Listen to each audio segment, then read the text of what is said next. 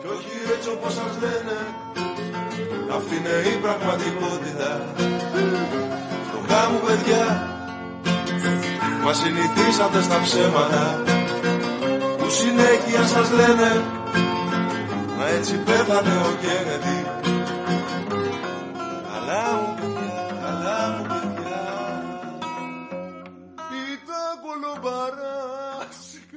The Conspiracy Club. Καλησπέρα, καλημέρα, ε, γεια σας. Φίλες και φίλοι, καλώς ήρθατε σε άλλο ένα επεισόδιο της Λέξης των Συνωμοσιών. Όπως πάντα ε, μαζί μου ο Γιώργος. Γεια σου Γιώργο, τι κάνεις; Γεια σου Δημό. Καλά, εσύ; Καλά, μια χαρούλα. Ε, σήμερα δεν έχουμε κανέναν καλεσμένο. Είμαστε μόνοι μας, όπως αρμόζει σε μια καλή καραντίνα. Πώς νιώθεις γι' αυτό Γιώργο; Πολύ ησυχία κάνει Δήμο, αλλά από την άλλη σκέφτομαι ότι ε, κάθε σωστή λέσχη υποχθόνια συνωμοσίων που σέβεται τον εαυτό της πρέπει αρκετές φορές να είναι ολιγομελής. Σωστό; Ναι, εντάξει, κοίτα. Με δύο άτομα δεν κάνεις λέσχη, μισή παρέα κάνεις. Μέχρι και στη Χούντα θα επιτρεπόταν να βγαίνουμε έξω. Βέβαια, στην υγειονομική Χούντα που έχουμε. Ε, εντάξει, οριακά είμαστε. Σωστό. Λοιπόν, και Γιώργο, σήμερα θα τον πάρω εγώ το ρόλο σου. Θα πω εγώ για τα νέα της εβδομάδας. Ναι, Και θέλω να ξεκινήσω με νότι Φακιανάκη και σύλληψη. Ε, Πώς φαίνεται αυτό το νέο; Αυτό ήταν και, στη- είναι και στο δικό μου εισαγωγικό σημείο με αυτό. Ε, λευτεριά στο Νότι, το Σακιανάκι, τον άρχοντα της νύχτας.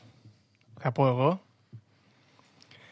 Και πέρα από το αστείο, θέλω να πω ότι δεν καταλαβαίνω γιατί εκρήγνονται όλοι με τον Νότι Σφαγιανάκη. Είχε δύο γραμμάρια ναρκωτικά πάνω του άνθρωπος. Εντάξει, ξέρω εγώ. Εγώ θέλω να πω κάτι άλλο, γιατί με έχει παραξενέψει αυτό και είναι και στο συνωμοσιολογικό κομμάτι. Ο Νότης Φακιανάκης είναι ο μόνος καλλιτέχνης που ε, κατηγορήθηκε για ναρκωτικά και βγήκε το όνομά του στα πρωτοσέλιδα από την πρώτη μέρα. Και λέω Μπράβο. τώρα εγώ μήπως γιατί λέει τα λόγια τα κλειδωμένα για τους αρχαίους εξωγήινους.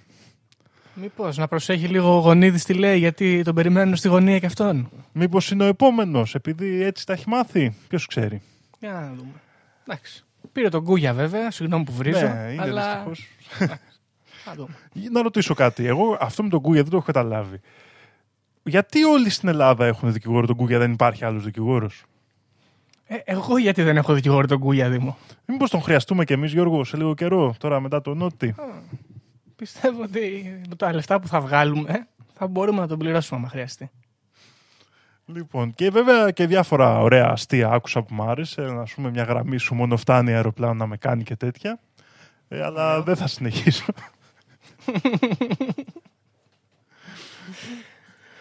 λοιπόν, ε, στα άλλα νέα, ε, Κυριάκος Μητσοτάκης, πώς φάνηκε στα βουνά; Α, άλλο άδικο μεγάλο που συμβαίνει στη χώρα μας. Δηλαδή δεν κατάλαβα να μην πάει ένας άνθρωπος να κάνει ποδήλατο, μοτοκρός και οτιδήποτε άλλο. Ε, Το λέμε και στο επεισόδιο, στα επεισόδια εδώ, Δήμο μου, ότι τι ωραία πάνε στα βουνά οι άνθρωποι. Στη φύση, εκεί, ποταμάκια και τέτοια. Ναι, εγώ δεν το καταλαβαίνω ακριβώς. Είναι τουλάχιστον όπως τον έχω καταλάβει εγώ τον νόμο, ο οποίος λέει να βγαίνεις έξω, αλλά να μην πηγαίνεις σε περιοχή που έχει αστυνόμους.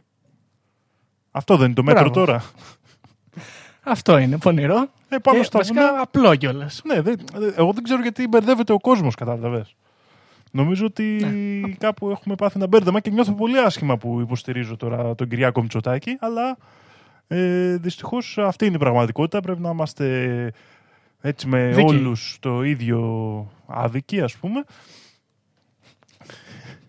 Και Σωστό. Γιώργο, αυτά σκεφτόμουν εγώ για σήμερα. Βέβαια, σήμερα που γράφουμε το επεισόδιο είναι και 6 Δεκεμβρίου, επέτειος ας πούμε της δολοφονίας του Αλέξη Γρηγορόπουλου. Ε, μια εντάξει ημέρα.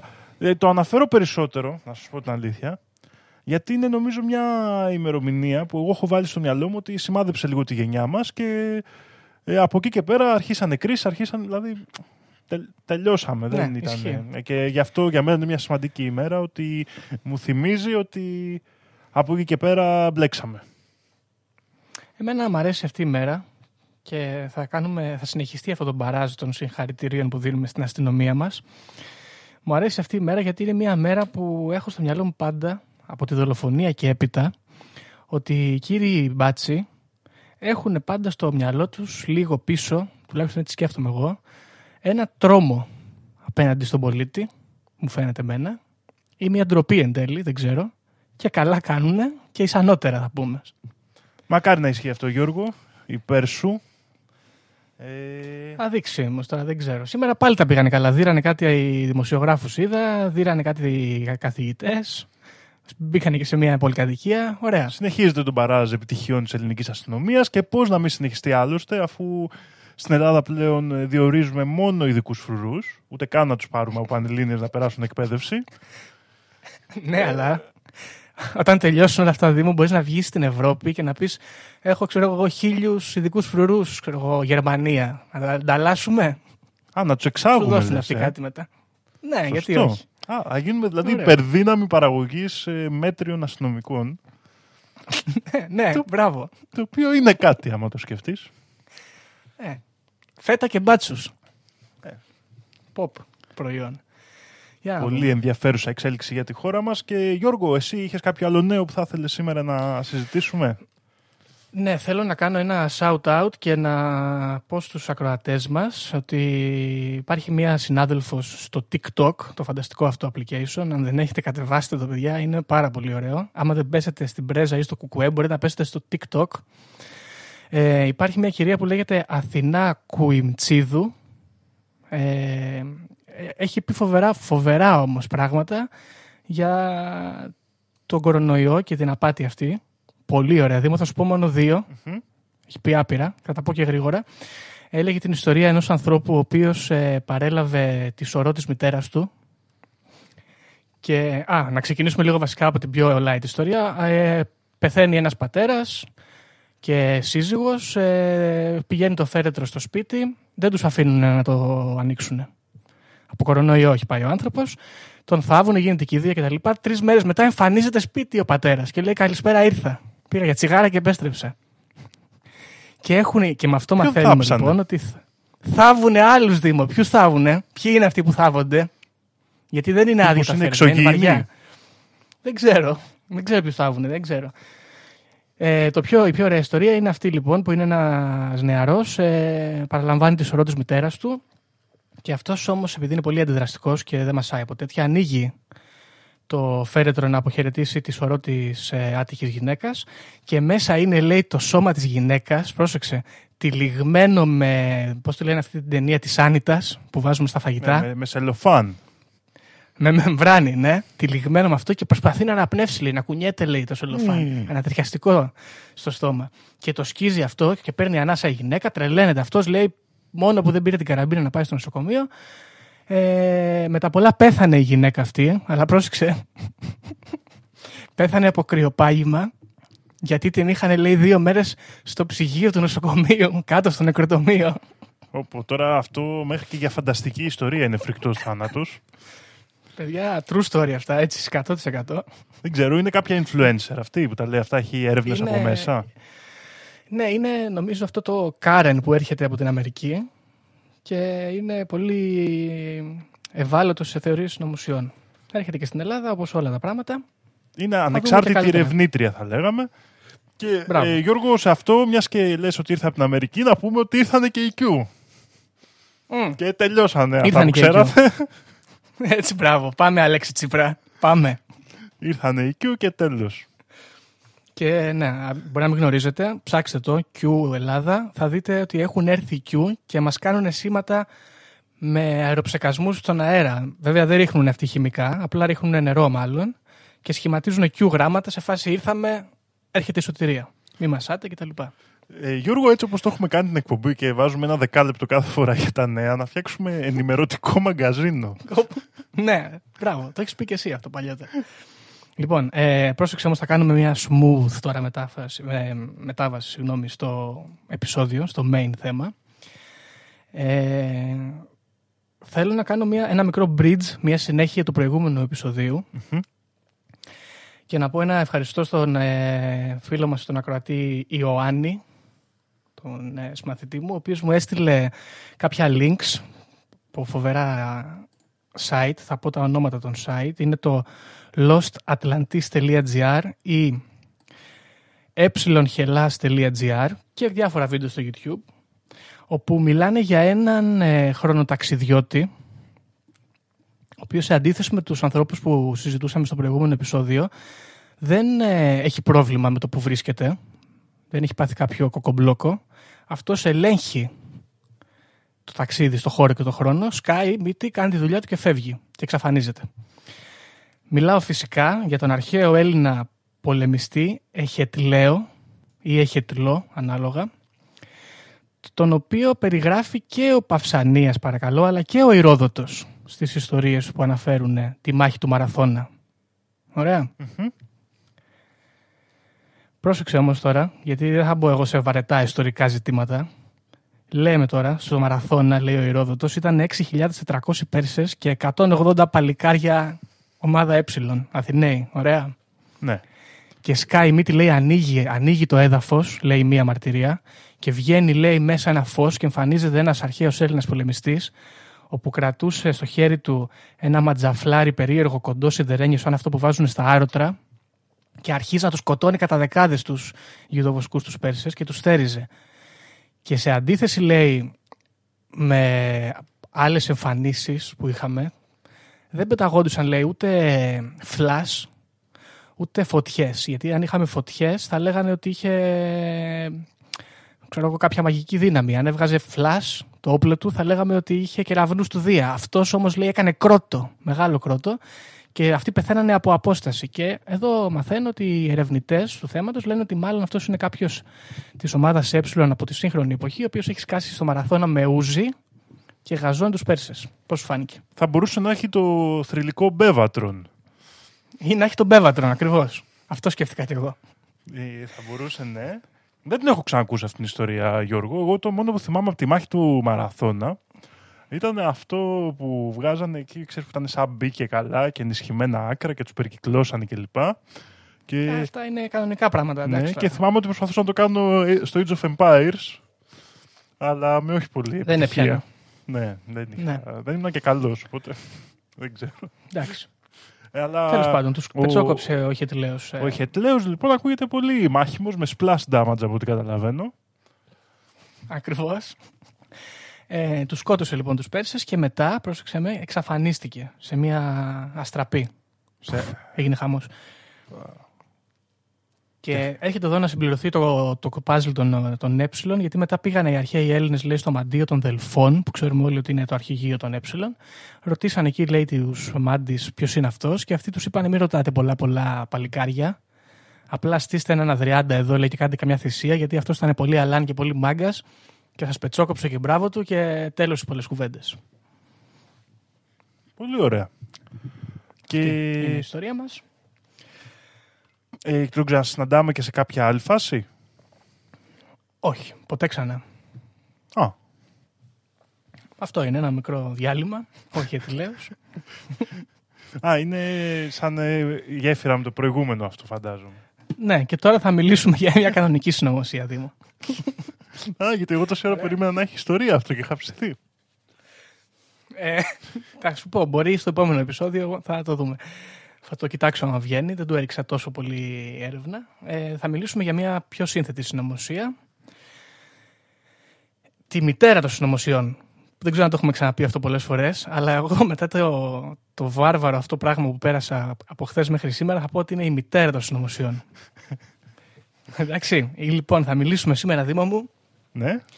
για τη δολοφονία του Γιάννη του Φιτσβέραλ του Κέννεντι. Όχι ρε παιδί, ρε Γιώργο, τι, τι μου κάνεις τώρα; Γιατί ρε Δήμο; Είναι Το, το, το John τον Kennedy τώρα. Το Τζον, τον Κέννεντι, ναι. Και θα πούμε τις αλήθειες εδώ, δεν θα πούμε αυτά, τα, αυτά που σας λένε στο σχολείο. Να πούμε εδώ παρεμπιπτόντως μιας και το κάνεις έτσι το φέρνεις πονηρά μέσα Γιώργο. Ακούστε και το τραγούδι των Χατζηφραγκέτα για τη δική τους άποψη. Μπράβο. Υπάρχουν δύο, άμα θέλετε. Ε, λοιπόν, είσαι έτοιμος; Είμαι έτοιμος, ναι. Ωραία. Η ιστορία μας, Δήμο, ξεκινάει τα παλαιά τα χρόνια, έναν ε, Νοέμβρη, μια Παρασκευή μάλιστα, 22 του μήνα, το 1963, όπου ο Γιάννης ο Φιτζέραλντ ο Κέννεντι έχει μεταβεί στο Τέξας, στο Ντάλλας του Τέξας συγκεκριμένα, για να διευθετήσει κάποια εσωκομματικά προβλήματα που υπήρχαν. Ωραία. Ναι.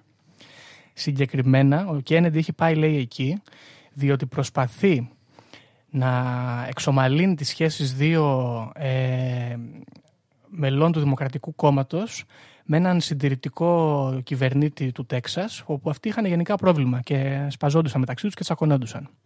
Λέει ο Κέννεντι θα πάω εγώ εκεί πέρα, θα παίξω μπαλίτσα πολιτική, θα τα βρούνε αυτοί και ταυτόχρονα θα μαζέψω και λεφτά για την προεκλογική εκστρατεία, θα κάνω και ένα μικρό, μια μικρή συγκέντρωση έτσι, πριν να ξεκινήσουμε τις μεγάλες συγκεντρώσεις, όπως Ναι. συνηθίζεται στην Αμερική. Και φυσικά, θα, αφού τους κάνω αυτούς φίλους, θα δούμε τι θα γίνει και με το ζήτημα της Σοβιετικής Ένωσης. Εδώ πέρα μήπως κάνουμε καμιά ομιλία, μήπως κάνουμε κανένα τέτοιο, να... γιατί ήταν λίγο tense τα πράγματα τότε. Και ο λαός ο Αμερικάνικος είχε πρόβλημα με, το, με τον κομμουνισμό. Και αυτός ήταν λίγο πιο έτσι... Ήθελε να τα έχουν λίγο καλά, ας πούμε, παρότι είχαν πολέμους και τριβή μεγάλη. Σκάει λοιπόν ο Κέννεντι στο Τέξας, παίρνει τη γυναίκα του, παίρνει και τον ε, κυβερνήτη, τον Τζον Κόνολι και μπαίνει στο αυτοκινητάκι του και ξεκινάνε μια παρέλαση θα την χαρακτηρίσουμε. Περνάει μέσα από τον Ντάλας, αυτοκινητοπομπή μεγάλη, με- με κύριους μπάτσους σε μηχανές, με CIA, FBI, το ένα τ' άλλο από πίσω, από μπροστά και ο κόσμος, λαός αμερικάνικος εκεί παραδοσιακός, μαζεμένος στις πλατείες και στους δρόμους, έξω να πανηγυρίζουν και να φωνάζουν έμπαινε Κέννεντι. Γιατί ήταν και πολύ αγαπημένος ο Κέννεντι, έτσι. Ναι, λαοφιλέστατος θα λέγαμε. Ακριβώς. Λοιπόν, καθώς προχωράει λοιπόν το αυτοκίνητο και περνάει μπροστά από μια μεγάλη πλατεία που βρίσκεται εκεί, τον πανζουρλισμό των ιαχών που επιθυμούν τον Τζον Φιτζέραλτ Κέννεντι, έρχεται να σταματήσει ο ήχος από πυροβολισμούς. Και έπειτα ο Κέννεντι βρίσκεται χτυπημένος από σφαίρες, τον πηγαίνουν στο νοσοκομείο, όπου τον διαγνώσκουν και ως νεκρό πλέον. Και έτσι αυτός ο λαοφιλής πρόεδρος βρήκε το θάνατό του. Ωραία. Ναι, μέχρι εδώ την έχω ακούσει την ιστορία. Για να δούμε. Ακριβώς. Λοιπόν, ο Κέννεντι λοιπόν πεθαίνει από πυροβολισμό και κάποιες ώρες μετά ε, γίνεται και η καταγραφή ενός θανάτου ενός αστυνομικού λίγο παρακάτω και αυτός από πυροβολισμό ε, και συλλαμβάνεται ένας άνθρωπος για αυτή τη δολοφονία του αστυνομικού ε, που το όνομά του είναι Lee Harvey Oswald και κατηγορείται και αυτό, αυτός και για τη δολοφονία του Προέδρου. Ωραία. Αλλά επειδή αυτά δεν είναι απλά πράγματα, Δήμο, δεν πέθανε ο κύριος Γιάννης που έχει το mini market, πέθανε ο, ο Γιάννης ο Κέννεντι, στείνεται μια επιτροπή η οποία λέγεται, ε, κάτσε να βρούμε το όνομα, Warren Commission, η οποία είναι αποκλειστικά στημένη για να ερευνήσει τις συνθήκες από τις οποίες δολοφονήθηκε ο πρόεδρος της Αμερικής. Ωραία. Ναι, ναι, ναι. Η επιτροπή λοιπόν αυτή αποφασίζει ότι ο δολοφόνος είναι όντως ο Λί Χάρβεϊ Όσουαλτ, ότι τον πυροβόλησε μία φορά και τον σκότωσε και μάλιστα σε αυ- αυτή την, απο- αυτή την ε, τιμιγορία, στην πούμε έτσι, δεν την ε, υποστηρίζει μόνο η Επιτροπή, αλλά και μία σωρία άλλων αξιωματούχων, οι οποίοι είναι είτε μέλη της κυβέρνησης, είτε στο FBI, είτε στο Υπουργείο Άμυνας, είτε στο Πεντάγωνο, είτε είναι απλά δικαστές και μέλη του δικαστικού σώματος. Και δεν θα αναφέρω τώρα τα ονόματα για να μην σας παιδέψω, αλλά μιλάμε για καμιά δεκαπενταριά άτομα, οι οποίοι έχουν μελετήσει το πόρισμα του Warren Commission, έχουν κοιτάξει και γενικά την υπόθεση και έχουν αποφασίσει ότι ναι, έχετε δίκιο. Ωραία. ναι. Τώρα, αυτή η ιστορία παίρνει χρόνια, έτσι. Ο- Η δολοφονία γίνεται το 63 και το 64 είναι που λύγει το ζήτημα. Παίρνει κανένα χρόνο, τέλος πάντων. Ε, στα χέρια τους έχουν φωτογραφικό υλικό, έχουν βίντεο και έχουν και μαρτυρίες. Εκτός από όλα αυτά όμως έχουν και τηλεφωνήματα. Έχουν ε, βρει τέλος πάντων διάφορες ε, συνομιλίες όπου είχε ο κατηγορούμενος και αποφασίζουν ότι αυτός είναι ο δολοφόνος. Και μάλιστα λένε ότι αυτή η μία σφαίρα που πέτυχε τον πρόεδρο στο πίσω μέρος του σώματός του τον διαπέρασε, πέτυχε και τον κυβερνήτη του Τέξας, δεν τον σκότωσε βέβαια αυτόν, τον τραυμάτισε σοβαρά και καρφώθηκε στο αυτοκίνητο. Και γι' αυτό ονομάζουν αυτή τη σφαίρα The Magic Bullet, διότι έκανε όλα αυτά τα πράγματα μαζί. Έκανε hat trick με ένα shoot με λίγα λόγια. Ακριβώς, τρίσποντι. Ε, τώρα, εκτός από αυτή την επιτροπή, κάποια χρόνια αργότερα, το 1979, δημιουργείται μια άλλη επιτροπή, η οποία λέγεται United States, States House Select Committee on Assassinations, η οποία συμφωνεί με το προηγούμενο πόρισμα, αλλά ισχυρίζεται ότι σύμφωνα με τις έρευνες του FBI, σύμφωνα μάλλον με τις έρευνές της, στις έρευνες του FBI υπάρχουν ε, διάφορα μικροπροβλήματα τα οποία μπορεί να επηρεάζουν σε ένα βαθμό το πόρισμα. Με λίγα λόγια, Γιώργο, εγώ, για να σε διακόψω λίγο εδώ. Έχουν κάνει δύο επίσημες, ε, ε, ας το πούμε, διαβου, διαβουλεύσεις, δύο επίσημα σωματεία σχεδόν έχουν φτιάξει για να μελετήσουν αυτό το, την δολοφονία για να, και στηρίζουν την αρχική απόφαση τελικώς των αστυνομικών, ας πούμε, Ναι. την έρευνα την αρχική. Ναι, βέβαια η δεύτερη επιτροπή λέει ότι έχουν κάνει κάποια λάθη Εντάξει, ας πούμε, ναι. στην αιρε- στο πρώτο. Παραδείγματος χάρη, ισχυρίζονται ότι ήταν τρεις πυροβολισμοί και όχι ένας. Το οποίο έχει και αυτό το ενδιαφέρον του. Βέβαια και οι δύο επιτροπές υποστηρίζουν ότι ο δολοφόνος δρούσε μόνος του, δεν είχε καμία ε, εμπλοκή με κάποια ομάδα και ότι απλά το πήρε απόφαση ότι πρέπει να πεθάνει ο Κέννεδη, πήρε το όπλο του και πήγε και τον σκότωσε. Ναι. Δικαίωμά του, ας πούμε. Και κρίνεται γι' αυτό. Ε, δηλαδή και η δεύτερη επιτροπή δήλωσε ουσιαστικά ότι οι τρεις σφαίρες είναι από το ίδιο όπλο Ακριβώς. και από το ίδιο σημείο ας πούμε βολής. Ναι. Τώρα, ο, ο κατηγορούμενος, ο δολοφόνος αυτός λοιπόν, αφού κάποια στιγμή έχει φυλακιστεί και μεταφέρεται σε κάποιες ε, φυλακές άλλες, στη μεταφορά, λίγο πριν τη μεταφορά, μπαίνει στο κελί του ε, ένας κύριος, ο οποίος είναι ιδιοκτήτης νυχτερινού κέντρου, ο κύριος Ρούμπι, Τζακ Ρούμπι, τον γαζώνει και τον σκοτώνει. Και έτσι πεθαίνει και ο δολοφόνος του Κέννεντι. Πολύ νωρίς, πριν βγουν τα πορίσματα. Αυτό Γιώργο είπες έγινε στο κελί του. Ναι. Α, ναι, γιατί νόμιζα ότι είχε γίνει έξω δημόσια. Ε, εγώ διαβάζω ότι αυτός μπήκε μέσα και τον σκότωσε. Τώρα μπορεί να κάνω λάθος. Θυ- θυμάμαι ότι πρέπει να υπάρχει και σαν ε, βίντεο, έτσι, φωτογραφία και έτσι που ήταν έξω.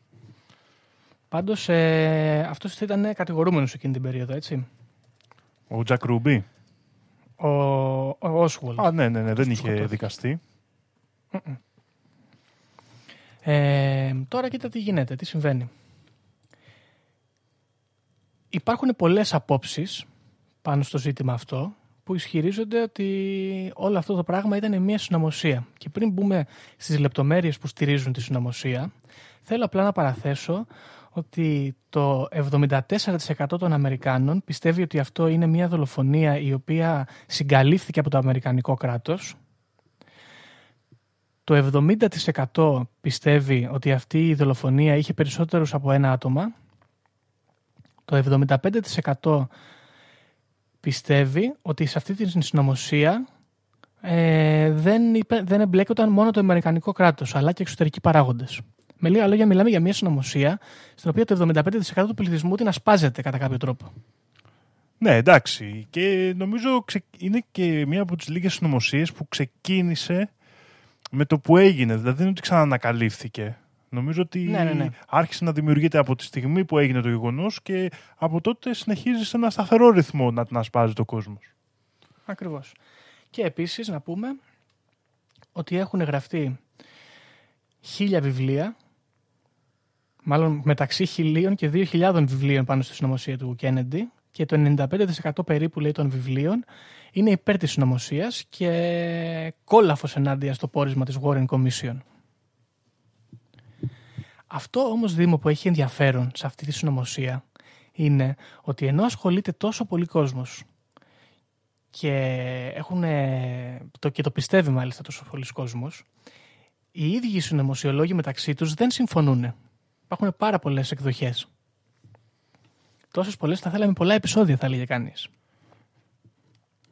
Για να δούμε, Γιώργο, εσύ ποιες έχεις επιλέξει να μας παρουσιάσεις σήμερα; Λοιπόν, θα τις πούμε και επιγραμματικά όλες και θα σας πω μετά λίγο παραπάνω πράγματα για αυτές που πιστεύω ότι είναι καλύτερες. Αλλά πριν ξεκινήσουμε, θέλω να μιλήσω για το πράγμα το οποίο κάνει λίγο τα, τη συνωμοσία αυτή να μοιάζει πιο ύποπτη. Ξεκινάμε λοιπόν με κάποια στοιχεία που υπάρχουν, τα οποία φαίνεται ότι υπάρχει συγκάλυψη. Ωραία. Ναι. Αφού λοιπόν ο, Ρου, ο Ρούμπι έχει σκοτώσει τον Όσουαλτ, τον δολοφόνο του Κέννεντι, εμφανίζεται ένας ε, πράκτορας του FBI ονόματι Hoover, ο οποίος ε, στέλνει ένα μέμο στην αστυνομία και τους λέει ότι ε, ε, προβληματίζομαι γενικότερα γιατί πιστεύω ότι ε, δεν έχουμε αρκετά στοιχεία για να πείσουμε το κοινό ότι ο Όσουαλντ είναι ο πραγματικός δολοφόνος. Ωραία.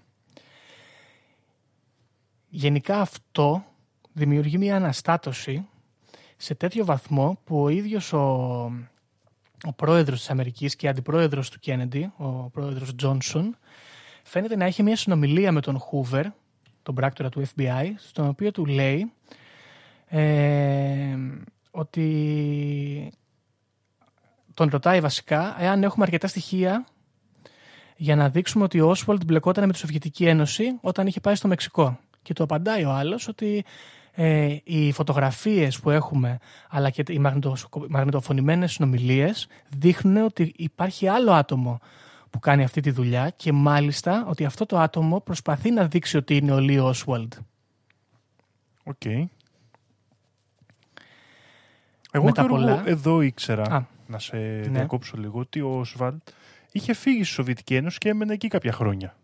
Ε, αυτό... Είχε πάει στο Μεξικό. Είχε... Δεν αληθεύει. ξέρω ότι αυτό... αυτό που λένε ότι είχε πάει στο Μεξικό.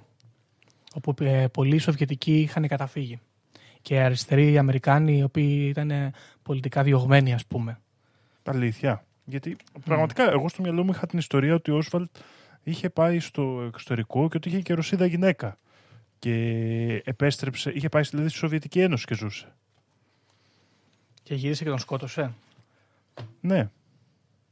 Μπορεί να είναι και η ιστορία μου σαντένια που έχει κυκλοφορήσει τώρα από το FBI, έτσι θα περιμένουμε αυτά. Αλλά... Μπορεί, να σου πω την αλήθεια, δεν, ε, δεν διάβασα πάρα πολλά πράγματα για τη ζωή του Όσουαλτ. Ε, αλλά πρόσεξε τώρα τι συμβαίνει και αυτό είναι πραγματικά περίεργο. Ο πρόεδρος λοιπόν Τζόνσον επικοινωνεί με τον ε, επικεφαλής δικαιοσύνης και έναν ε, γερουσιαστή, τον Ρίτσαρντ Ράσελ και τους λέει ότι είναι, ε, θα είναι μεγάλη ε, υπόθεση ας πούμε και υπέρ των, δικαι... των συμφερόντων του, του αμερικανικού λαού να πείσουμε ότι ο Όσουαλντ είναι ο δολοφόνος και ότι τα πράγματα είναι όπως τα λέει το Warren Commission γιατί διαφορετικά μπορεί να εμπλακεί η Κούβα είτε η Σοβιετική Ένωση και να οδηγηθούμε λέει, σε μια σύραξη που μπορεί να κοστίσει και τη ζωή 40 εκατομμυρίων Αμερικάνων. Ναι, ναι, κατάλαβα. Ε, τα πράγματα λοιπόν εδώ γίνονται λίγο περίεργα γιατί δεν μπορούν να συνδέσουν ε, σύμφωνα με τον ε, πράκτορα Χούβερ τον ε, Όσουαλτ στο, στη δολοφονία ε, τουλάχιστον με κίνητρο ότι ήταν κομμουνιστής ε, και αρχίζουν να φοβούνται ότι δεν θα έχουν κάποιο ουσιαστικό κίνητρο να του προσδώσουν και να πούνε απλά ότι ας- είναι ξέρω εγώ τρελός ή απλά δεν συμφωνεί με τις πολιτικές του. Πράγμα το οποίο μπορεί να μην πέρναγε πολύ στο αμερικανικό κοινό. Ναι. Λοιπόν, ε, μετά από αυτό έχουμε μια σωρία πάλι ε, στοιχείων τα οποία υποδεικνύουν ότι προσπαθεί να γίνει συγκάλυψη αλλά αυτά τα στοιχεία πλέον δεν είναι μαρτυρία ενός ανθρώπου αλλά είναι πραγματικά γεγονότα. Πρώτα απ' όλα Δήμο μου φυσικά έχουμε εκφοβισμό μαρτύρων. Έχουμε πάρα πολλούς ανθρώπους οι οποίοι υποστήριξαν ότι αυτά τα πράγματα είναι στα πρακτικά των ε, hearings που γίνανε από το Warren Commission. Ότι καθώς μιλούσαν και, και φέρνανε στοιχεία τα οποία ήταν αντικρουόμενα με τα στοιχεία της Επιτροπής όπως αυτή ήθελε να φτιάξει την έκθεση ε, οι δικαστές είτε συνεισφέρανε είτε βοηθούσαν τους ε, ανακριτές ας πούμε έτσι να τους ξεφτυλίσουν, να τους τραμπουκίσουν, να τους ξεφτυλίσουν σε ένα τέτοιο βαθμό ώστε να υποκύψουν ας πούμε στο να πάρουν πίσω την μαρτυρία τους και να δώσουν μια καινούργια πίσω. Ε, και επίσης έχουμε κάποιους ανθρώπους οι οποίοι έχουν γράψει και βιβλίο πάνω σε αυτό και λένε ότι εμείς άλλα καταθέσαμε και άλλα γράψανε. Και ότι όλα αυτά είναι στα πρακτικά. Κοίτα, εγώ αυτό που έχω καταλάβει μέχρι στιγμής είναι ότι ανεξάρτητα από το αν ο Όσβαλτ ή όχι ήταν ο δολοφόνος, αυτοί είχαν μια κολοπηλάδα να το λήξουν γρήγορα το ζήτημα ε, και να βρουν τον καλύτερο τρόπο να το ρίξουν αυτού του ανθρώπου που μέχρι στιγμής να σου πω την αλήθεια δεν έχω δει και αποδείξεις ότι δεν ήταν αυτός Απλά έχουν μπει στη, στο λούκι να πάρουμε τις μαρτυρίες που θέλουμε, να το τυλίξουμε σε μια κόλλα χαρτί τον Όσβαλτ και να τελειώνουμε, επειδή ήταν κομμουνιστής, ας πούμε. Ακριβώς. Λοιπόν, πρόσεξε τώρα. Εκτός από τις μαρτυρίες ε, του τραμπουκισμού των ε, μαρτύρων, έχουμε και θανάτους μαρτύρων. Okay. Έχουμε αρκετούς θανάτους οι οποίοι έχουν να κάνουν με ανθρώπους οι οποίοι σκοπεύαν να καταθέσουν, είχαν δηλώσει ότι θέλουν να καταθέσουν. Ε, ή ήταν στη διαδικασία του να καταθέτουν. Ε, υπάρχουν κάποια ονόματα, ας πούμε, Σαμ Τζιανκάνα, Τζον Ροσέλι, Κάρλος Πρίο, Τζίμι Χόφα. Ο Τζίμι Χόφα είναι και γνωστός μαφιόζος επίσης, ο οποίος δολοφονήθηκε.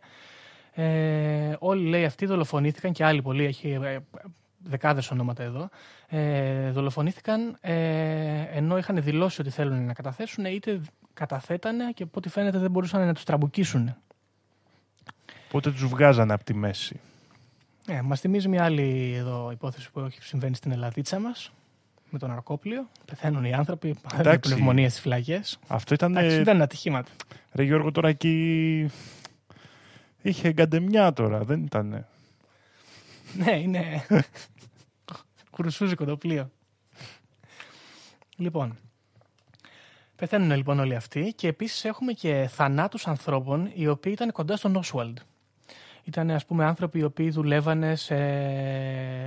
με ανθρώπους οι οποίοι ήταν κοντά στον Όσουαλντ ή δουλεύανε σε κάποια γραφεία που άνοιγε ο Όσουαλντ για να κάνει πολιτική προπαγάνδα γιατί μπλεκόταν σε έναν οργανισμό ο οποίος ε, ήταν κατά του της ε, σύραξης αυτής με την Κούβα που γινόταν. Πεθαίνουν και άνθρωποι λοιπόν οι οποίοι δεν ε, έχουν σχέση με, την, ε, με το Warren Commission, αλλά είναι κοντά στον υποτιθέμενο, φερόμενο ας πούμε και ως δολοφόνο. Τώρα, εκτός από τις δολοφονίες και τις συγκαλύψεις έχουμε και στοιχεία τα οποία δείχνουν ότι έχουν παραποιηθεί ε, forensics. Ας πούμε, ε, η σφαίρα η οποία χτύπησε τον Κέννεντι, για κάποιο λόγο δεν αφαιρέθηκε ολόκληρη από το σώμα του ε, γερουσιαστή, αλλά ο γερουσιαστής θαύτηκε με θράψματα της σφαίρας μέσα και όταν ε, ζητήθηκε από κάποια άλλη επιτροπή, πάλι του Αμερικανικού κράτους, να ξεθαυτεί το σώμα για να δούμε αν μπορούμε να βρούμε τα υπολείμματα της σφαίρας μέσα ώστε να δημιουργήσουμε την αντίστοιχη μάζα που υποθέτουμε ότι έχει το αντίστοιχο βλήμα για να δούμε αν όντως αυτή η σφαίρα τον σκότωσε ε, το Αμερικανικό κράτος είπε ότι εμείς δεν μπορούμε να ξεθάψουμε το πτώμα. Ρωτήστε την οικογένεια. Φυσικά η οικογένεια αρνήθηκε. Εκτός από το σώμα, λοιπόν, έχουμε και στοιχεία ότι η... το κομίτι αυτό έχει αρνηθεί να δει ανθρώπους οι οποίοι υποστήριζαν ότι ακούσανε περισσότερους πυροβολισμούς ή είδαν λέει καπνό να βγαίνει από κάποιο σημείο από το οποίο δεν ε, υποδήλωνε ότι ήταν εκεί ο Όσουαλτ σύμφωνα με την ε, Επιτροπή. Δηλαδή λέγανε ότι βρισκόταν κάπου αλλού ο δολοφόνος. Ή υπήρχε άλλη πηγή πυροβολισμού. Ωραία δουλειά έκανα αυτό το κομίτι πάντως. Άμα είναι έτσι, φτιάχνω κι εγώ ένα. Ναι. Δηλαδή, όποιον δεν θέλουμε, δεν του μιλάμε. Όποιος έρθει και μας πει, τον τραμπουκίζουμε για να μας πει αυτό που θέλει. Δηλαδή, ξέρω εγώ. Εντάξει. ναι. Επίσης, ε, σε σκοτώνουμε κιόλας, άμα χρειαστεί. Πονηρό. Ε, ένα άλλο που μου έκανε πολύ μεγάλη εντύπωση είναι ότι σύμφωνα με πάρα πολλούς ε, ιστορικούς, πρόσεξε, historians, ε, ντοκιμαντερίστες και δημοσιογράφους, ε, πάρα πολλά αρχεία από, την, σε, από τα hearings των επιτροπών έχουν ε, καταστραφεί ή δεν έχουν δημοσιευθεί. Πράγμα το οποίο γενικά στην Αμερική δεν συμβαίνει ιδιαίτερα θεωρητικά. Ναι, εδώ μέχρι και για το MK Ultra βγάλαν όπως έχουμε πει σε παλιότερο επεισόδιο. Ακριβώς. Οπότε- Λοιπόν, τέλος, μας ενδιαφέρουν ε, οι φωτογραφίες και το βίντεο που υπάρχει. Ε, γενικά οι φωτογραφίες ε, είναι πολλές, δείχνουν ε, και τον Oswald με το όπλο, δείχνουν ε, και τον Kennedy όταν τον έχουν πυροβολήσει, ε, δείχνουν ακόμα και τον αστυνομικό που σκοτώθηκε αργότερα, ε, γιατί όπως είπαμε υπήρχε λαοθάλασσα που προφανώς αποθανάτιζε τη στιγμή, αλλά διάφοροι φωτογράφοι εδώ εμφανίζονται και λένε ότι μπορούν να αποδείξουν ότι οι φωτογραφίες είναι πειραγμένες. Κυρίως ε, έχει γίνει έρευνα πάνω στη φωτογραφία η οποία είναι λίγες μέρες πριν υποτίθεται από το συμβάν που δείχνει τον Όσουαλτ στην αυλή του σπιτιού του να κρατάει το τουφέκι με το οποίο σκότωσε τον Κέννεντι. Ε, Πολλές έρευνες με 3D modeling softwares έχουν ε, γίνει σε πανεπιστήμια και έχουν αποδείξει ότι ο φωτισμός τουλάχιστον αλλά και οι αποστάσεις και όλα τα- τα σχετικά στη φωτογραφία αυτή υποδεικνύουν ότι η φωτογραφία αυτή είναι κανονική. Όμως, Δήμο, πρόσεξέ με, και εδώ έχει πλάκα. Υπάρχει ένα βίντεο, το λεγόμενο Zapruder Film, το οποίο ε, έχει καταγράψει σχεδόν τις, όλες τις σημαντικές στιγμές της δολοφονίας. Ναι, Ωραία. το έχω δει και εγώ νομίζω. Μπράβο. Ε, υπάρχει όμως και κάποιο άλλο φιλμ, σύμφωνα με έναν ε, δημοσιογράφο ε, και συγγραφέα, τον ε, Jim Mars, ε, το οποίο λέει ότι δεν το δημοσιεύσανε, το κατήχαν και δεν το δώσανε στη δημοσιότητα, ούτε το βάλανε στην Επιτροπή. Το είδανε μόνοι τους και το κρύψανε. Και συγκεκριμένα λέει κιόλας, η γυναίκα η οποία έχει τραβήξει αυτό το φιλμ, η Beverly Oliver, γνωστή και ως Babushka Lady, η οποία στο Zapruder film φαίνεται να είναι πάνω σε μια μηχανή και να τραβάει με την κάμερά της βίντεο, λέει ότι λίγο μετά τη δολοφονία σκάσανε μύτη σπίτι της δύο άντρες, οι οποίοι λέει μοιάζανε με FBI πράκτορες, και της είπανε ότι θέλουν ε, να δούνε το φιλμ της για να το χρησιμοποιήσουν ως στοιχεία. Και το πήρανε και από τότε αυτή δεν ξαναείδε το φιλμ. Και φαντάζομαι με τη δουλειά που κάνουν μέχρι στιγμής ότι δεν το ξαναείδε και κανένας άλλος. Το είδανε μια φορά στο Warren Committee, το καταστρέψανε και γεια σας. Ακριβώς. Λοιπόν, τώρα εδώ έχουμε και κάποια πιο παλαβιάρικα στοιχεία, όπως ας πούμε ότι κατά τη μεταφορά του Κέννεντι στο νοσοκομείο για να γίνει αυτοψία, αλλάξαν τα σώματα, πώς σου φαίνεται, και βάλανε αλλού. Οκ. Δηλαδή ο Κέννεντι είναι ζωντανός, Εμένα- ας πούμε. Αυτό εμένα μου αρέσει γιατί θα έχει πλάκα να έχει σκηνοθετήσει την ε, δολοφονία του ο ίδιος ο Κέννεντι και τώρα να πίνει πίνα κολάδα, ας πούμε, 200 ετών. Στην Κούβα κιόλας που είχε Κάπου θέμα. ξέρω εγώ, στην Κούβα. Μπράβο, στην Κούβα. Ωραίο θα ήταν αυτό. Λοιπόν, ε, μέχρι εδώ πώς σου φαίνονται τα πράγματα; Κοίτα να δεις, είναι περισσότερο μέχρι εδώ έχουμε τα στοιχεία ας πούμε, που δημιουργείται η συνωμοσία. Έχουμε δηλαδή το, πιστεύω είναι, είμαστε λίγο στο υπόβαθρο ακόμα. Ποια στοιχεία είναι αυτά που έχουν πιαστεί οι συνωμοσιολόγοι για να φτιάξουν τις θεωρίες τους. Και εγώ είμαι, τώρα είμαι σαν σκυλί δεμένο στο λουρί και περιμένω να ακούσω τις θεωρίες Γιώργο. Γιατί η αλήθεια είναι ότι η δολοφονία του Κέννεντι είναι λίγο big deal ε, σαν ε, συνωμοσία. Ναι. Δηλαδή όλο κάπου εμφανίζεται, ξέρω εγώ. Και επίσης εγώ έχω και μια άλλη σύνδεση ε, με τη δολοφονία του Κέννεντι. Εγώ όπως ε, ξέρεις Γιώργο, θα το μάθουν τώρα και οι φίλοι ακροατές, είμαι ανήκω στη θρησκεία της Θεάς Έριδος. Και εσείς Μπράβο. ανήκετε είτε θέλετε είτε όχι, έτσι είναι αυτή η θρησκεία, τι να κάνουμε. Ε, τι γίνεται τώρα; Ο, ένας από τους προφήτες αυτής της θρησκείας, με το προφητικό όνομα ο Μάρκα Γιάμ Ράβενχουρστ και το πραγματικό όνομα Κέρι Θόρνλεϊ, Ναι. ήταν φίλος με τον Χάρι Λιόσβαλτ γιατί ήταν μαζί στο στρατό. Ω, Ναι, γιατί δεν είπαμε, ο Όσουαλτ ήταν ε, Ναι. πεζοναύτης. Και ήταν φίλοι στο στρατό και διαβάζανε μαζί το 1984 του Όργουελ και δια- συζητούσαν και μαρξισμό και τέτοια. Αν και λένε, έλεγε ο Θόρν λέει ότι ο Όσβαλτ διάβαζε, ξέρεις, ε, σοσιαλιστικά paperbacks. Δεν ήταν για πολύ βαριά φιλοσοφία, τα διάβαζε έτσι από περιοδικά, ας πούμε. ναι, ωραίος. Και εγώ έτσι. Και τον είμαι. είχαν πάρει και αυτόν πολιτικά. ε, μάρτυρα.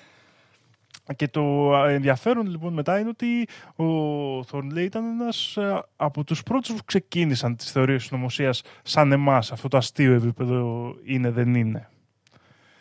Οπότε Ναι, και αυτό. Ξέφυγε κάπως έχει κάπου. ξεφύγει, ας πούμε. Και, δηλαδή είναι εκεί που η ζωή γίνεται πραγματικότητα κάπως, ας πούμε. Αυτή η σύνδεση. Ακριβώς. Όμως τον είχε στηρίξει.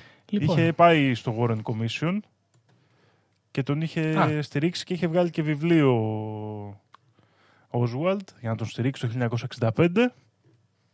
Γιατί είχε έλεγε δηλαδή ότι είναι καλό παιδί Μάλιστα. και δεν τα κάνει αυτά.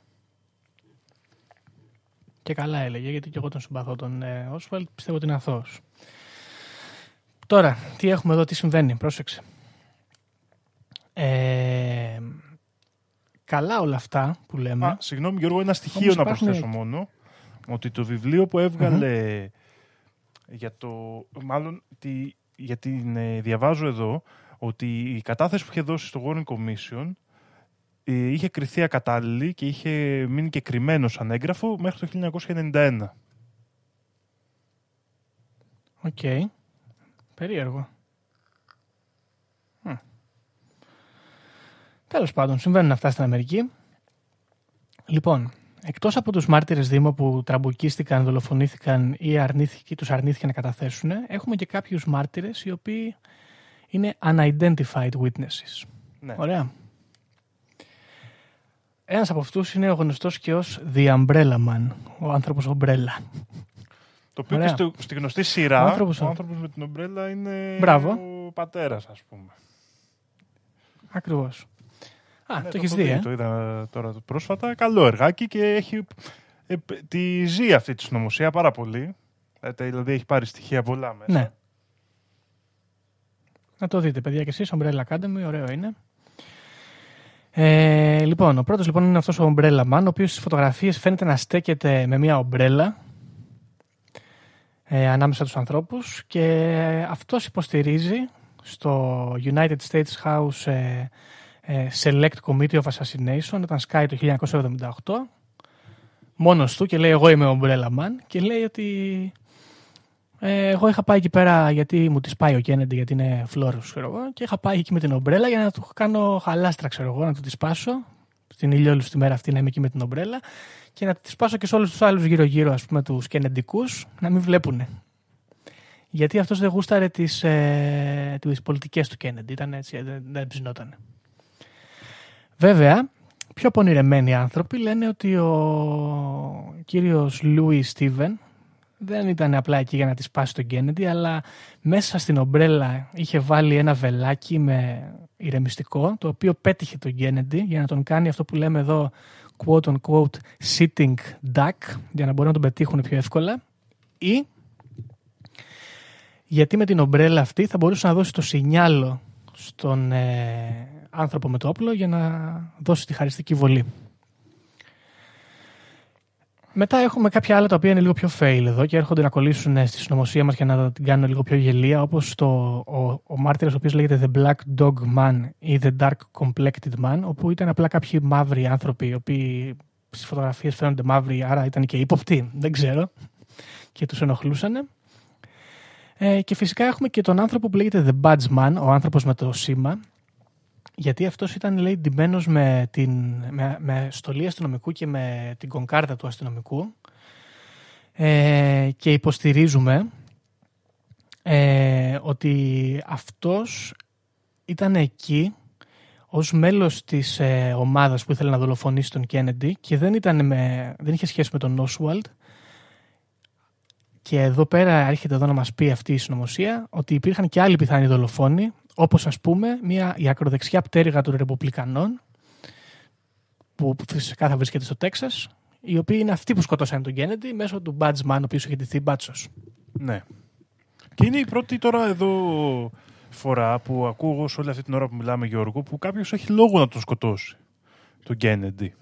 Δηλαδή και του Όσφαλντ ο λόγος ήταν κομμουνιστής. Εντάξει, και τι έγινε από τον κομμουνιστής, ας πούμε. Ήταν λίγο περίεργο. Ε, κοίταξε τώρα. Θα σου πω, άμα θεωρήσουμε ότι ο κύριος Μπάτσος ήταν πολύ δεξιός και ήθελε τον Κέννεντι νεκρό, αντίστοιχα και ο Όσουαλ ήταν πολύ κομμουνιστής και ήθελε τον Κέννεντι νεκρό. Μιλάμε για μια περίοδο που μόλις έχει λήξει το ζήτημα με την Κούβα, έτσι, με τους πυράβλους και τους Ε, Σοβιετικούς. απλά ξέρεις ποια- ποια είναι η διαφορά μου εδώ, ότι η... ωραία, άμα το έκανε ο Όσβαλτ σαν κομμουνιστής, ε, φαντάζομαι ότι για να υπάρχει κάποιο συμφέρον από πίσω θα υπήρχε κάποιο μεγάλη κομμουνιστική οργάνωση στην Αμερική που θα το είχε σκηνοθετήσει όλο αυτό το πράγμα μαζί. Δεν θα ήταν ένας τρελός μόνος του. Ενώ στον ε, Δε- Μπάτσο από τους Ρεπουμπλικάνους, ας πούμε, το Μουσαντένιο Μπάτσο, φαντάζομαι ότι υπήρχε και η δύναμη στήριξης και οργάνωσης. Κατάλαβες, γι' αυτό μου κάνει λίγο διαφορά εμένα. Ναι, σωστό είναι αυτό που λες. Εκτός Δεν αν ο έχεις Όσβαλντ, ας πούμε, ήταν κατάσκοπος των Σοβιετικών. Ε, Μόνο έτσι θα μπορούσε Ναι, να ήταν κάτι ίσης θα- βαρύτητας σε αυτές οι πιθανότητες, ας πούμε. Ναι, και αυτό θα είναι κάτι το οποίο θα προσπαθούσαν να αποκρύψουν για να μην γίνει γενική σύραξη με τους Σοβιετικούς. Όπως δήλωσε και ο μετέπειτα πρόεδρος. Μμμ. Λοιπόν, τώρα, δεν θα σε κουράσω με άλλα πολλά στοιχεία. Έχει πάρα πολλά στοιχεία. Όπως είπαμε, έχουν γραφτεί χιλιάδες βιβλία. Ε, θα σου πω μονάχα ότι σύμφωνα με, τις, ε, με άλλες επιτροπές που έχουν στηθεί από ανεξάρτητους ερευνητές, ε, όσον αφορά τη βαλιστική έκθεση, Ναι. είναι το μελανό σημείο ας πούμε της έκθεσης του Warren Commission. Είναι πολύ τσαπατσούλικη, ε, καλύτερα να μην τη φτιάχνανε τύπου. Και εκεί που σύμφωνα με το Warren Commission μόνο από εκεί ένα συγκεκριμένο σημείο μπορεί να έχει πυροβολήσει ο δολοφόνος, εκεί που βρισκόταν ο Oswald, ε, σύμφωνα με, τη, με τους ανεξάρτητους αυτούς ερευνητές υπάρχουν τουλάχιστον 27 σημεία διαφορετικά τα οποία θα μπορούσαν να κάνουν μάτς στη βαλιστική ε, ε, έκθεση αυτή και να βγάζουν και νόημα με όλη τη, συνε- όλη τη δολοφονία όπως έγινε. Δεν είναι πολύ τσαπατσούλικο αυτά με τα Magic Bullets. Μου θυμίζει για την υπόθεση Γρηγορόπουλου με τις ε, πάλι τρεις ποντισφαίρα. Κάντε καλή παιδιά δουλειά. Ναι, ξέρεις, Μην λέτε ιστορίες. ε, θα σου πω τώρα τι συμβαίνει εδώ πέρα. Έχουμε, θα, τώρα θα αρχίσω να αναφέρω λοιπόν πιθανές συνωμοσίες. Η πρώτη συνωμοσία, και θα καταλήξω, θα γυρίσω πίσω σε αυτό που είπες. Η πρώτη συνωμοσία ονομάζεται The New Orleans Conspiracy. Και μέσα σ' άκρες, ε, οι conspirators είναι ο Oswald και κάποιοι άλλοι άνθρωποι, όπου στη Νέα Ορλεάνη ε, συγχρονιζόσαν το Oswald και ήταν μάλιστα και αυτοί πεζοναύτες και ήταν όλοι της ε, ίδιας κομμουνιστικής άποψης και είχαν μάλιστα και ένα γραφείο το οποίο όπως είπαμε και πριν έκανε προπαγάνδα για να εξομαλυνθούν οι σχέσεις με την Κούβα και να μην τους συμπεριφερόνται οι Αμερικάνοι με αυτόν τον τρόπο. Ε, εδώ έχουμε κάποιες δολοφονίες ανθρώπων που δούλευαν σε αυτό το γραφείο.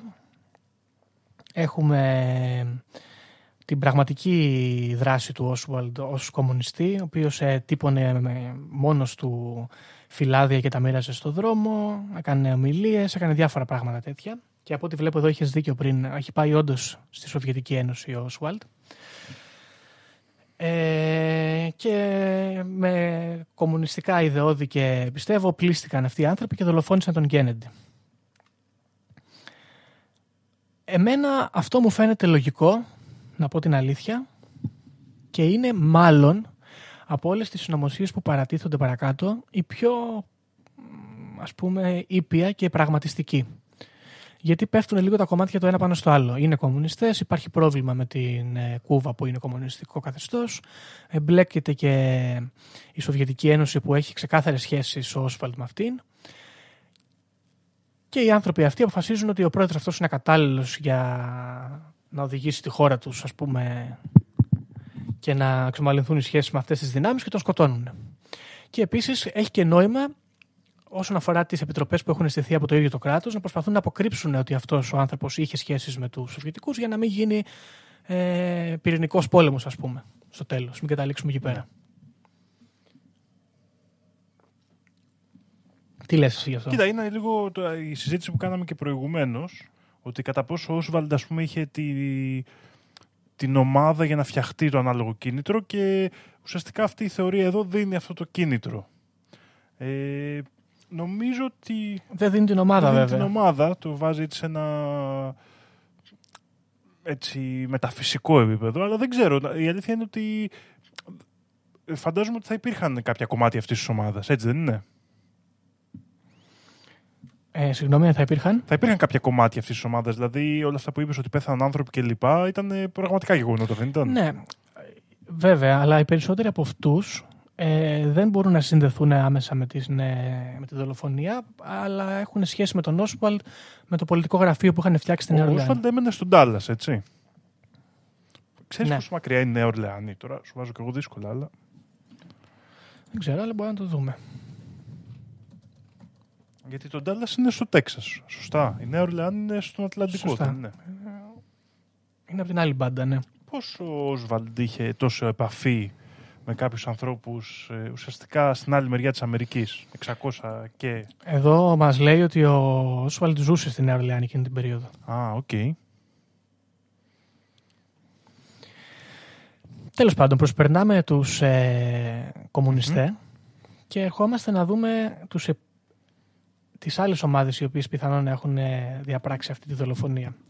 Και εδώ υπάρχει ένα bundle, ας πούμε, ένα σύμπλεγμα από πιθανούς δολοφόνους, οι οποίοι έχουν πάνω κάτω το ίδιο κίνητρο. Ε, αυτές είναι η CIA, πολύ γνωστό. Ναι. Ε, το, το lobby των ε, κατασκευαστικών όπλων και φυσικά το shadow government, δηλαδή η πολιτική του αντίπαλη. Ε, shadow government είναι οι κυβερνήσεις που στείνονται από την αντιπολίτευση ουσιαστικά. Είναι σαν να έχεις υπουργούς που δεν είναι υπουργοί, απλά ασχολούνται με αυτό το ζήτημα.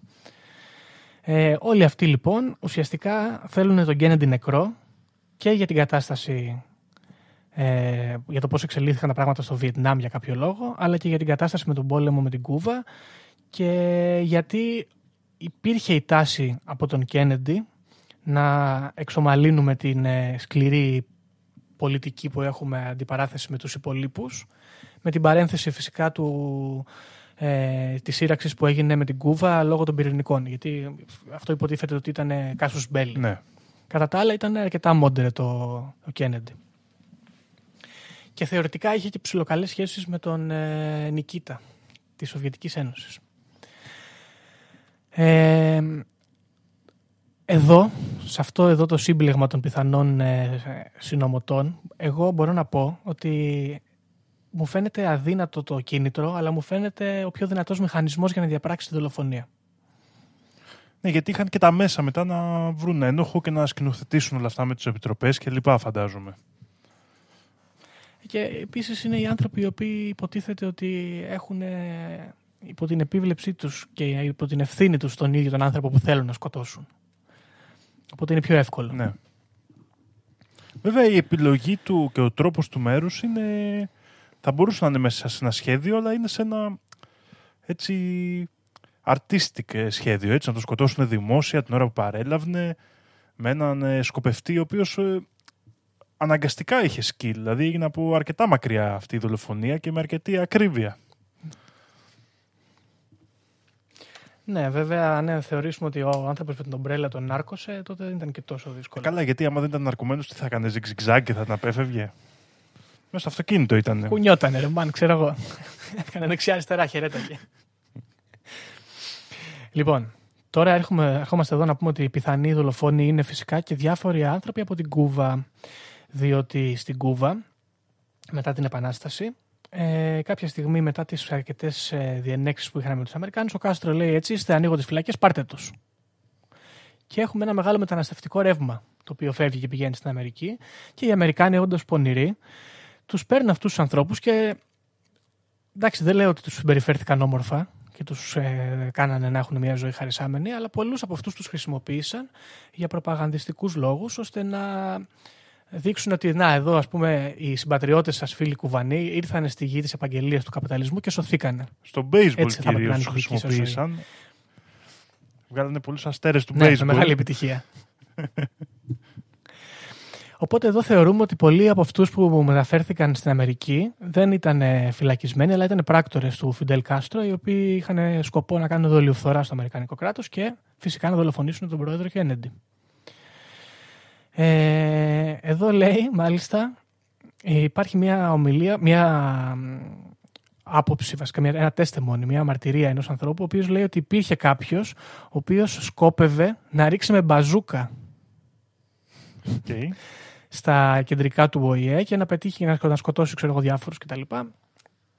Anyway, αυτό είναι λίγο πολύ φλου. Εμένα δεν μου φαίνεται πολύ πιθανό. Δεν πιστεύω ότι είχαν τέτοια μέσα οι Κουβανοί, ούτε μου φαίνεται πολύ πιθανό να κάνουν αυτές τις πρακτικές. Αυτά είναι για τους Αμερικάνους, να δολοφονούμε τους ηγέτες των κρατών. Το έχουν τελειοποιήσει τα τελευταία χρόνια. Σωστό. Εδώ λοιπόν έχουμε τους αγαπημένους μου για μένα, Δήμο.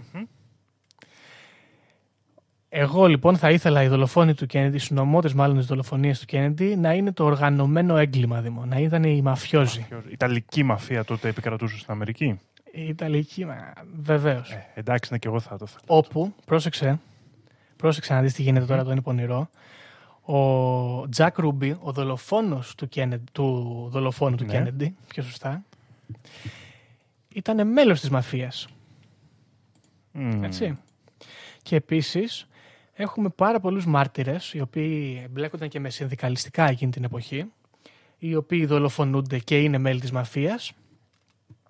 Ε, σε αυτό, αν, δείτε, αν έχετε δει την ταινία Irishman, ο πρωταγωνιστής, που είναι πρακτό πρόσωπο, ε, και μάλλον διάφοροι από τους πρωταγωνιστές εκεί πέρα, ε, θεωρητικά εμπλέκονταν με, αυτή, με αυτά τα κομίτης και δολοφονήθηκαν. Η μαφία φυσικά είχε πολλούς λόγους να σκοτώσει τον Κέννεντι γιατί τους πίεζε οικονομικά, τους πίεζε πολιτικά, αντιστέκονταν στις ε, χειραγωγήσεις που προσπαθούσε να κάνει η μαφία για να την αφήσουν ήσυχη και έτσι αποφάσισαν ότι θα κάνουν ε, πρακτικές γνώριμες με αυτούς και θα τον ξεπαστρέψουν. Το οποίο εμένα μου αρέσει, αλλά θα ήθελα να τον σκοτώσουν λίγο πιο μαφιόζικα. Έτσι με hit and run, ας πούμε. Ναι, να κάνουν ένα drive-by, ας πούμε, και να τον ε, καθαρίσουν. Έτσι, με, τα, με τα ρούχα τους τα ωραία και τα όπλα τους τα ωραία. Κοίτα να δεις. Ένας άλλος συνομότης... Α, Στέκει ναι, αυτή παρακαλώ. η θεωρία. Ε, και για μένα το πιο ενηγματικό πρόσωπο σε αυτήν την ιστορία είναι ο Τζακ Ρούμπι. Γιατί και πάλι, δηλαδή, αν πάρουμε την επίσημη εκδοχή, τι τόσο πολύ μισούσε το δολοφόνο του Προέδρου που δεν είχε καν δικαστεί ο άνθρωπος και πήγε να το σκοτώσει, δεν άντεχε. Ναι, ακριβώς. Και μάλιστα α, να τον σκοτώσει και έτσι εύκολα. Ε. Υποτίθεται ότι ο άνθρωπος ήταν υποκράτηση. Είχαν αστυνομικοί γύρω. Δεν είναι έτσι απλό. Ε, δεν ξέρω. Εμένα πάντα ο Τζακ Ρούμπι σε αυτήν την ιστορία είναι αυτός που με προβληματίζει περισσότερο. Σύντο τώρα μιλάμε για κίνητρα, έτσι, αυτό και αν δεν είναι κίνητρο. Τέλος πάντων. Ένας άλλος ωραίος πιθανός συνομότης είναι ο αντιπρόεδρος του Kennedy, ο Lyndon B. Johnson, ο οποίος έλεγε ότι δεν γούσταρε καθόλου τους Kennedy, ήταν την οικογένεια γενικά, δεν την ε, πήγαινε μία και μάλιστα φοβόταν ότι μετά την οχταετία του Kennedy ε, το δημοκρατικό παρακλάδι που ήταν φύλλα προσκύμενο με αυτούς δεν θα, τον, ε, δεν θα του επέτρεπε να κατέβει για το χρήσμα του Προέδρου. Δεν του έδινε το χρήσμα των, των δημοκρατικών. Και έτσι λοιπόν τον ξεπάστρεψε σε ένα έγκλημα πάθους, κατά κάποιο τρόπο. Ναι. Κοίτα, και ο Λίντον Τζόνσον Πάθος για εξουσία. περίεργη προσωπικότητα. Έχει καταφέρει και έχει πολύ καλή φήμη. Αλλά εμένα μου φαίνεται πολύ βαθύ φέρει και κράτος. τίποτα. Μμ. Deep State. Ο Λίντον ο Τζόνσον. Λοιπόν, τώρα εδώ έχουμε και φυσικά σκάνε όπως σε όλες τις ε, καλές συνωμοσίες. Είναι υπεύθυνοι και ύποπτοι, είναι και η οικογένεια Bush. OK, με ποιον τρόπο; Βέβαια, όχι με τον καλό τον Bush, τον γνωστό σε εμάς τον Junior, έχουμε τον παλιό τον Bush, τον Μπάρμπα. Οι οποίοι υποτίθεται ότι τον ξεπαστρεύουν γιατί έχουν ένα παρόμοιο κίνητρο με αυτό της μαφίας. Είναι, κατα... είναι ενάντια στα λόμπι, είναι ενάντια στο mainstream πολιτικό status quo και είναι και πολιτικός αντίπαλος ο οποίος είναι πάρα πολύ δημοφιλής και έτσι τον σκοτώνουν. Τσαπατσούλικο, Ναι. θα πει κάποιος. Αρκετά. Δηλαδή, αρκετά με τους boosts. Του έχουμε κατηγορήσει πάρα πολύ άδικα, θα έλεγε κάποιος. Και κάνουν και πολλά οι ίδιοι. Δηλαδή, εντάξει, δεν, πώς να σου το πω. Ε, το, έχουν κλείσει το καρέ των κατηγοριών τους αρκετά από μόνοι τους, ας πούμε. ναι, δηλαδή δεν χρειάζεται, δεν κρύβονται κιόλας. Λοιπόν, ε, εντάξει, τώρα υπάρχουν και κάποια άλλα τα οποία εγώ δεν τους έδωσα πολύ βάση, μου φάνηκαν λίγο πρόχειρα. Ε, στο μουσουλμανικό κόσμο, γενικά στα κράτη τα μουσουλμανικά, κυκλοφορεί η, η άποψη ότι ε, οι Ισραηλινοί σκοτώσαν τον Κέννεντι. Ε, γιατί είχαν διένεξη με το πυρηνικό πρόγραμμα του Ισραήλ. Εντάξει, μέτριο.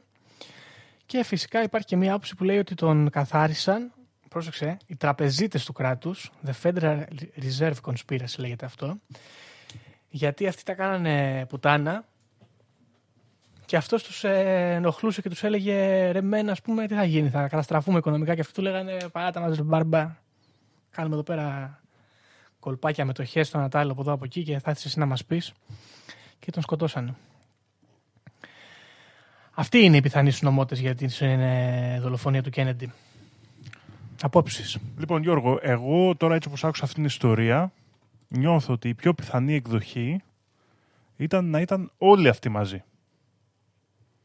Όλοι μαζί. Όλοι μαζί. Δηλαδή, άκου να σου εξηγήσω πώς το σκέφτομαι.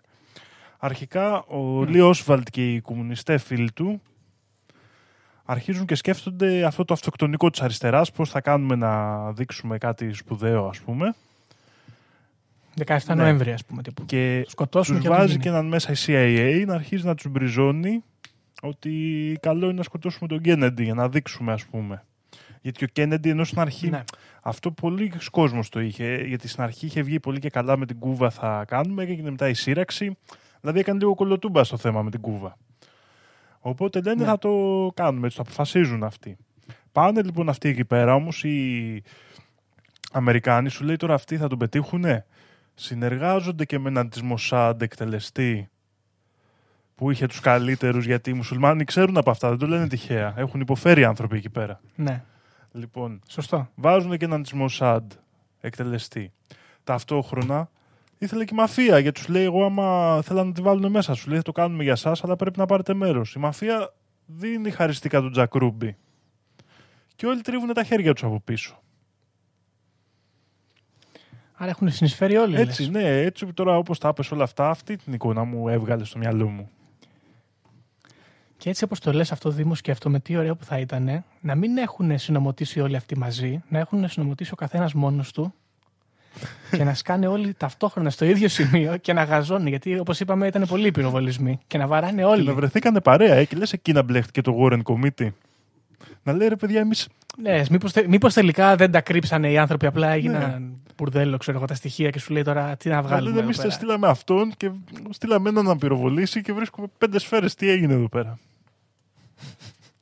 Ωραίο. Ωραίο. Και γι' αυτό έχει γίνει όλη αυτή η, η παρανόηση, ας πούμε, και δημιουργήθηκαν Ακριβώς. συνωμοσίες. Και μέσα σε όλα αυτά εννοείται ότι η- όλο αυτό πιάσανε πρώτα τον Λίντον Τζόνσον και του λένε θα σε κάνουμε πρόεδρο ψήσου. Κανόνισε την πορεία, Ναι. οπότε αυτός τους έδωσε την πορεία για να γίνει πρόεδρος. Ωραίο.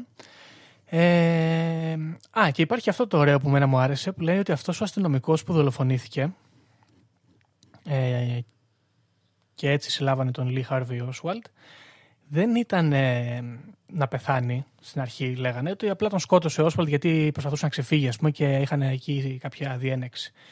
Αλλά υπάρχει η άποψη ότι αυτός δολοφονήθηκε όχι από τον Όσουαλτ, αλλά από πράκτορες, FBI, γιατί έμοιαζε αρκετά στον Κέννεντι και με αυτόν τον τρόπο, αν χρειαζόντουσαν λέει, ένα δεύτερο σώμα, είχαν βρει αυτουνού. Οκ. Ωραίο. Γενικά είναι μια ιστορία που η αλήθεια είναι ότι οι ακροάτριες και οι ακροατές μας πρέπει να την ψάξουν παραπάνω γιατί είναι πάρα πάρα πολλά τα στοιχεία.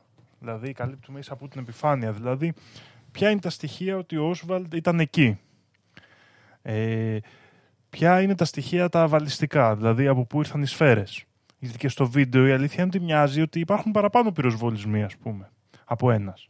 Ναι. Έτσι, λίγο που το είχα δει και Ισχύει. το θυμάμαι. Ε, ποια είναι, ποιο είναι το ιστορικό πλαίσιο, λέει πο- πολλά τα πράγματα. Το ιστορικό πλαίσιο που θα ήθελε το Γκένεντι νεκρό και επίσης ποια ήταν η πολιτική του. Εντάξει, δεν την ξέρουμε και ακριβώς. Ξέρεις, ε, τόσο τη φανερή όσο και την κρυφή του ατζέντα. Δηλαδή αυτό, όλα αυτά που λέμε, πιέσεις στη μαφία, πιέσεις στα λόμπι. Όλα αυτά μπορεί να είναι και παραμύθια, ας πούμε. Ε, γιατί και η οικογένεια Κέννεντι ήταν μια σημαντική οικογένεια και μέσα χωμένη σε όλα. Δηλαδή και όλα τα αδέρφια του, όλη η πολιτική. Δεν ήταν καμιά οικογένεια Πολύ τώρα. ωραίο. Και μετά είχαμε και δολοφονίες Ναι. και άλλων Κέννεντι αργότερα, έτσι.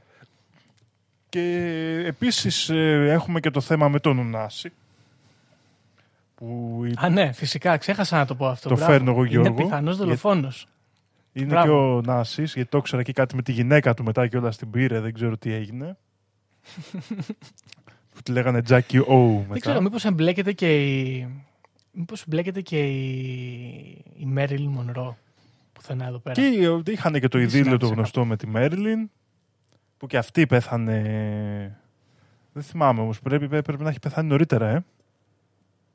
Ναι, νομίζω. Για να το δούμε. Γιατί... Ε, να το δούμε αυτό, να μην λέμε και ανακρίβειες πολλές, να λέμε μόνο λίγες.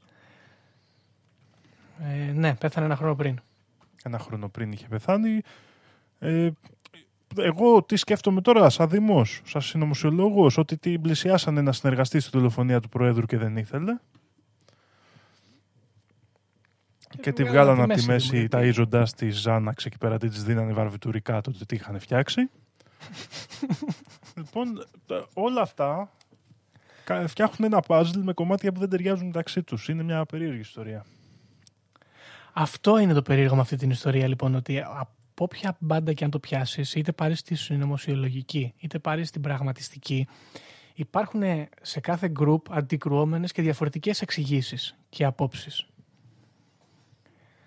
Και γι' αυτό το λόγο, λοιπόν, εγώ καταλήγω ότι αν κάποια συνωμοσία είναι πραγματικότητα, αυτό όντως παίζει να υπάρχει από πίσω δάκτυλος κάποιου τουλάχιστον ανθρώπου, κάποιας ομάδας.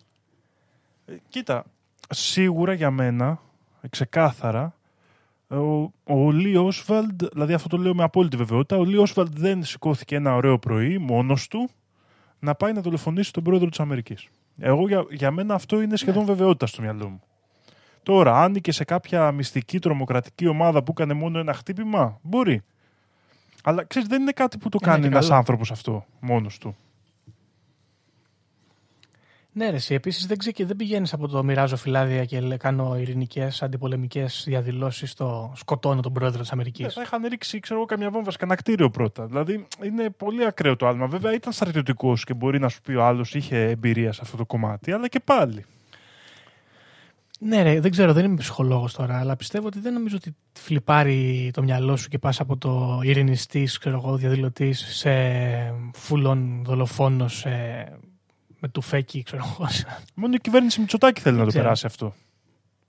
Και η κυβέρνηση Σαμαρά προηγουμένως. Πονηρό. Λοιπόν, αυτή είναι η συνωμοσία μας. Ε, προσπάθησα να κάνω μια αντιπαραβολή με το ελληνικό μας κράτος εδώ την Ελλαδίτσα, να πούμε ποιος ας πούμε, θα ήταν ο πρόεδρος που θα δολοφονούταν και θα είχαμε ένα τέτοιο αντίστοιχο σκηνικό. Ε, εντάξει, το λέω αυτό με συνέστηση του ότι είμαι προκατηλημένος, αλλά αν θέλανε να τρώγανε κάποιον, θα τρώγανε τον Αντρέα του Παπαντρέου. ναι, κατά πάσα πιθανότητα, αλλά νομίζω ότι ο Αντρέας Παπαντρέου θα ταιριάζει περισσότερο προφίλ τύπου Τίτο. Ότι και καλά έχουν γίνει 700 απόπειρες δολοφονίας εναντίον μου και δεν. ε, Και δεν πιάνουν. Ναι, και ο Κάστρο, νομίζω είναι αυτοί οι δύο πρόεδροι που έχουν πολλές απόπειρες δολοφονιών και δεν πιάσανε. Ο Τίτο και ο Κάστρο. Από την άλλη θα ήταν φαν να δολοφονούσαν τον, ε, τον Αλέξη τον Τζίπρα μετά την τούμπα του δημοψηφίσματος ακροαριστερές οργανώσεις κουκουέ, μουλού, μουλού, κουκουέ, ανταρσία, ΕΑΚ και τέτοια.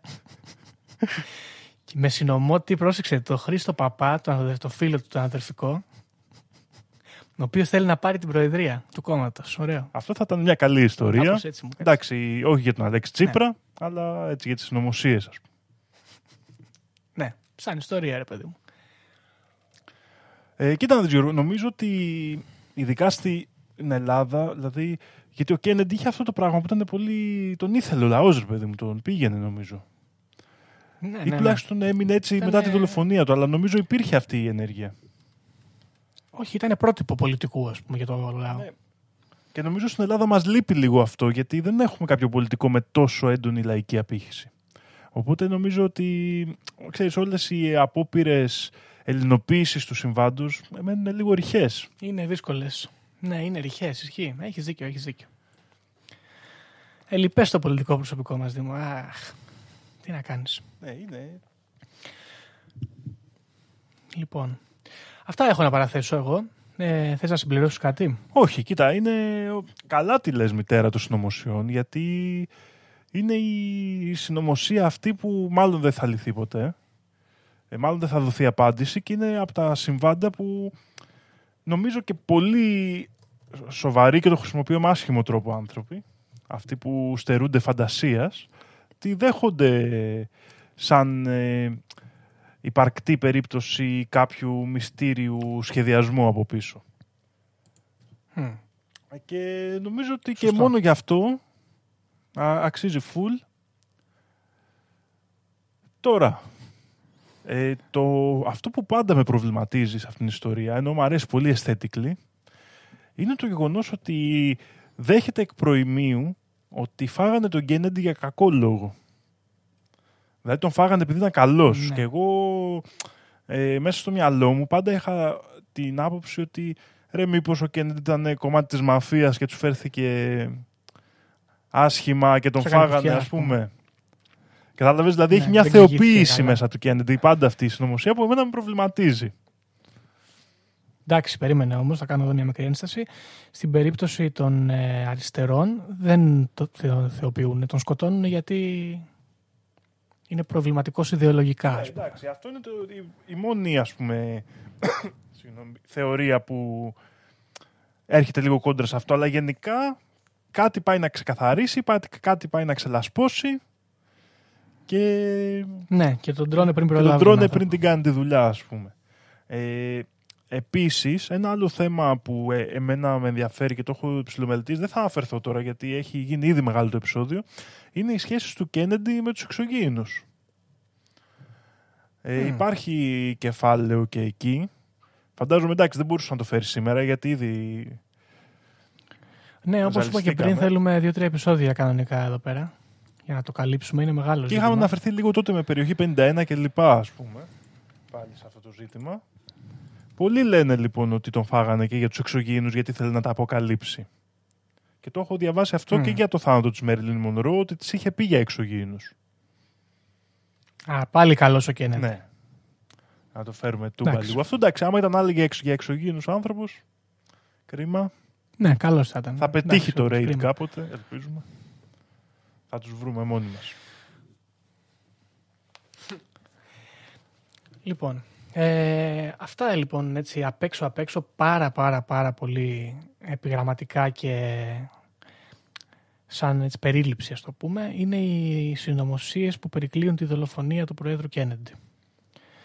Ε, για να κλείσουμε τα πράγματα με ένα κύκλο όπως είπαμε και στην αρχή γιατί είναι ωραία να τα κλείνεις με κύκλο υπάρχει και η άποψη που λέει ότι ο Κέννεντι δεν δολοφονήθηκε εκεί ο Κέννεντι αυτός που πέθανε εκεί δεν ήταν ο Κέννεντι αλλά ήταν σωσίας και ο πραγματικός Κέννεντι πέθανε σε ένα κολόμπαρο γιατί ήταν ε, βυσιόζος και του την πέσανε οι νταβατζίδες και τον κάνανε του λούμου στο ξύλο και του την ανάψανε μια καραμπίνα και τον πεθάνανε. Τα λένε οι Χατζηφραγκέτα, μπορείτε να βρείτε το τραγούδι, το αντίστοιχο. Ε, και αυτή καλή περίπτωση. Και αυτή, ωραία. Και βάλανε μετά έναν άλλον για να μην βγει ότι είναι κολομπαράς ο Κέννεντι. Μ' αρέσει. Συμβαίνουν και αυτά, μέσα στη ζωή είναι. Λοιπόν, με αυτά τα στοιχεία λοιπόν και με αυτό το τραγουδάκι θα σας αφήσουμε. Καλοί ακροατές, μπορείτε να το ακούσετε κι εσείς. Στείλτε μας και ένα μήνυμα αν έχετε κάποιες περισσότερες πληροφορίες που δεν είπαμε για αυτό το περιστατικό.